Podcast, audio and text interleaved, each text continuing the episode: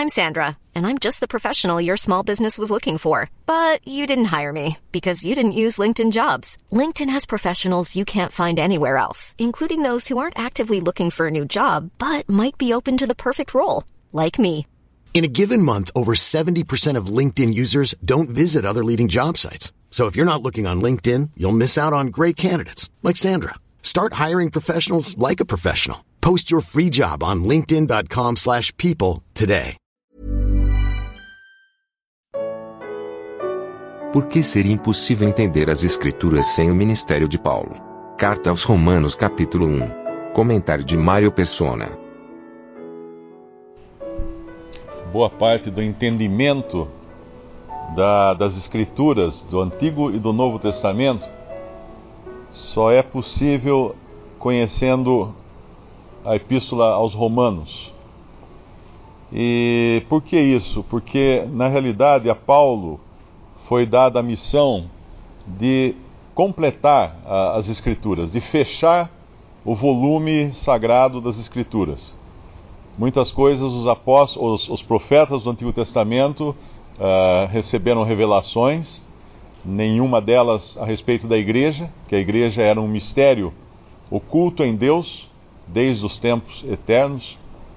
Ah, outras coisas, os discípulos, como Lucas, ah, tiveram revelação para poder escrever os evangelhos, e também os outros apóstolos, as cartas.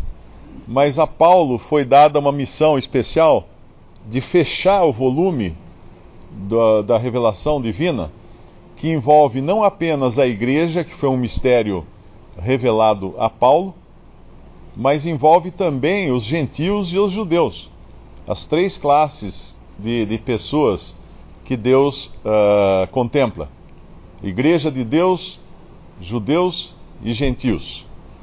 E por isso aqui nesse esse capítulo 1 de Romanos, versículo 2, ele fala do evangelho de Deus no versículo 1, Paulo, servo de Jesus Cristo, chamado para apóstolo, esse chamado para apóstolo significa apóstolo por chamado ou apóstolo por convocação.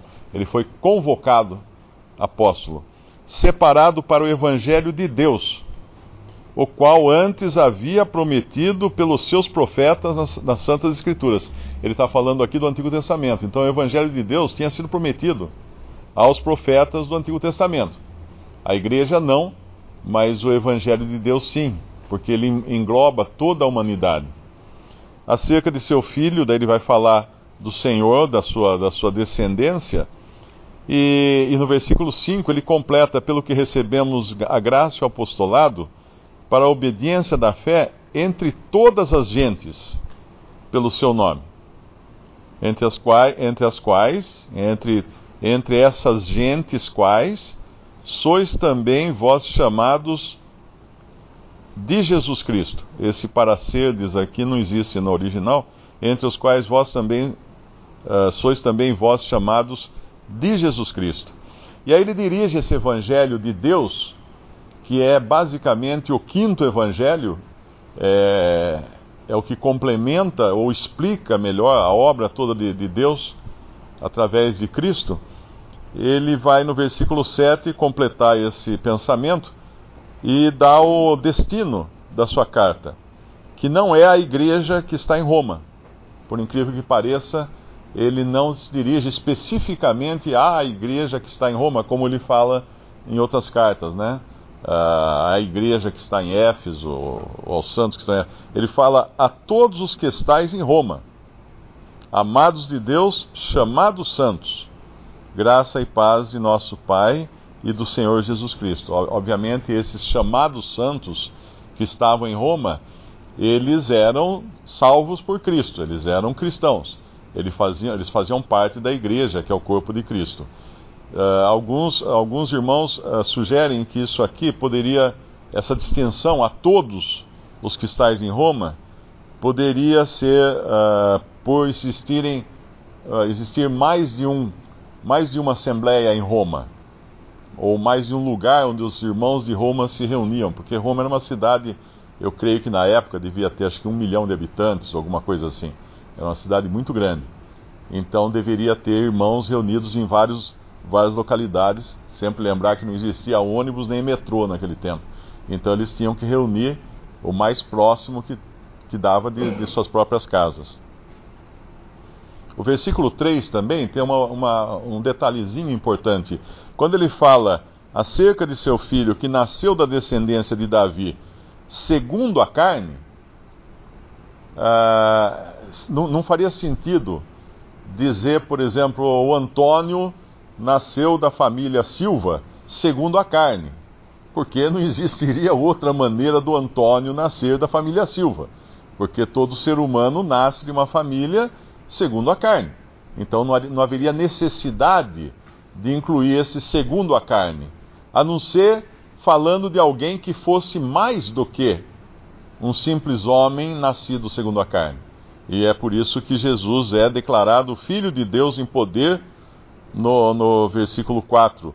Aquele que é Filho de Deus, aquele que tinha pré-existência. Por isso que a fé cristã, ela está intimamente associada a, ao entendimento e e à crença de que Jesus Cristo é o Filho eterno de Deus, é Deus feito homem, é Deus vindo em carne, a pessoa de, de Cristo é o Filho de Deus vindo em carne. E por isso a exortação lá em, em João, nas, nas epístolas de João, que se alguém não vier trazer essa, essa doutrina, que doutrina? A da encarnação do Filho de Deus daquele que veio em carne. Por que veio em carne? Porque ele é diferente do Antônio que nasceu da família Silva. Ele veio em carne porque ele já existia antes. Ele já existia na eternidade, como Filho eterno de Deus e veio em carne. Então é uma é, um, é uma, uma coisa inusitada, uma coisa diferente, uma coisa que homem algum fez até hoje. Nenhum de nós aqui veio em carne. Nós nascemos já em carne, fomos concebidos em carne uh, pelo nosso pai e nossa mãe, não viemos uh, em carne. E também a diferença de Adão, por exemplo, nós não fomos diretamente criados por Deus. Nós, individualmente hoje, nós nascemos segundo a vontade do varão, como fala em, em João capítulo 1, a vontade do, da carne. Uh, nosso pai e nossa mãe decidiram ter um filho, ou não decidiram, mas aconteceu, e aí nós nascemos diferente de Adão, que foi criado, feito, fabricado por Deus de primeira mão. Então são, são tipos de pessoas, vamos dizer assim, uh, com diferentes origens. Adão vindo da terra, do pó da terra, sendo fabricado do barro por Deus. Nós nascendo de uma relação sexual, sendo concebidos de uma relação sexual entre pai e mãe. Uh, e o Senhor Jesus vindo em carne, de uma maneira misteriosa, de uma maneira inusitada, fora do natural, sobrenatural, porque não teve a participação de um homem, o Espírito Santo de Deus cobriu Maria e foi gerado nela esse ser santo, esse ente santo que é Jesus, mas que já existia desde a eternidade. Por isso que aqui tem esse, essa pequenina frase, uh, segundo a carne, porque nela está embutida toda, todo o fundamento da fé cristã que Jesus não é um homem comum. É homem porque se fez homem, mas não um homem comum igual aos outros, ou como alguns alegam, um grande profeta ou alguma coisa assim. A outra, a porção seguinte desse, dessa abertura do Evangelho, na realidade, a introdução toda ela vai até o versículo 17, uh, ah, que Paulo vai fazer essa introdução. Mas essa porção, a partir do versículo 8, ele agora vai mostrar a preocupação que ele tem uh, para com os irmãos em Roma, todos os irmãos que estão em Roma, e de como em todo o mundo estava sendo anunciada a fé deles. E Roma é uma, é uma situação interessante, os cristãos ali, porque você tem desde prisioneiros, escravos em Roma, irmãos em Roma, até pessoas da nobreza, da, da, da família de César, da família real, convertidas a Cristo. Tem uma passagem que, que Paulo cita, acho que é em outra carta, não sei se é Colossenses ou alguma, que ele fala para saudar os, uh, ou saúda-vos, ou para saudar os que são da família de César. Então havia uma, uma, uma mescla de pessoas de todas as classes, classes sociais e também de diferentes nações, porque vamos pensar em Roma como Nova York hoje. Nova York, você não pega um táxi se a pessoa não tiver um turbante, né? Uh, todo mundo de diversas nações vivendo naquela grande metrópole, e assim era Roma. Roma era a capital do mundo naquela época. Todas as, todas as estradas levam a Roma, e realmente levavam, porque de Roma saíam os exércitos que iam conquistar todas as partes do, do seu grande império, e para Roma vinham também os, as, os mantimentos, as riquezas das, de todas as nações conquistadas. E, e, assim Roma era o centro de tudo isso, e, e é, é muito fácil entender porque em todo o mundo é anunciada a vossa fé. Por quê? Porque Roma tinha internet. Internet no sentido, né? Porque você tem uma rede viária, uma rede de estradas como nunca existiu antes. Algumas, uh, quem hoje vai a Roma pode viajar pela Via Ápia. A Via Ápia está lá ainda. E existem estradas que são hoje ainda trafegadas que foram construídas pelos romanos. Então eles conseguiam divulgar a fé cristã e o testemunho de Cristo por todo o mundo conhecido da época, através dessa, dessa internet de estradas romanas. E permitia também, como não havia uh, os controles de fronteira, como existe, eu vou do Brasil para os Estados Unidos, tem que passar, tem, tem que ter visto, tem que ter um monte de coisa, passaporte e tudo. Roma era como a Europa unida hoje, a União Europeia hoje. Você viajava de um país para outro sem precisar ficar mostrando documentos ou coisa assim. E, e por isso também os cristãos podiam viajar livremente. Ou seja, Deus preparou o mundo de tal maneira para aquele momento da, da, da, crucificação do Senhor Jesus que não haveria um momento melhor, mais propício e mais fácil de o Evangelho ser levado a todas as nações. Uh, a gente sempre, quando vê isso, fala assim: olha, como Deus estava por trás de tudo, até daquele escravo romano que estava pondo uma pedrinha na estrada para criar, para facilitar depois Paulo andar por ela e levar uh, o evangelho, assim como outros cristãos. E aqui ele, eh, ele fala do, uh, de como ele faz menção nas orações, no versículo 9 e 10.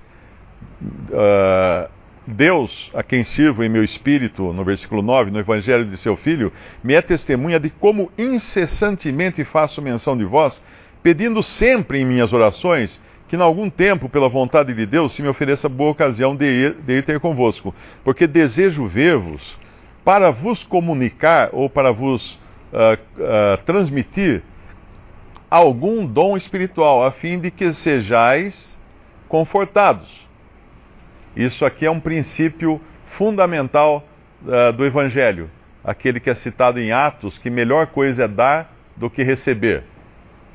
Nós entendemos que o cristão, ele jamais deve cobrar amor de alguém ou cobrar benefício de alguém. Ah, você não me ama, você não me ajuda, ah, você não gosta de mim, ah, você. Porque no cristianismo é a é melhor coisa dar do que receber.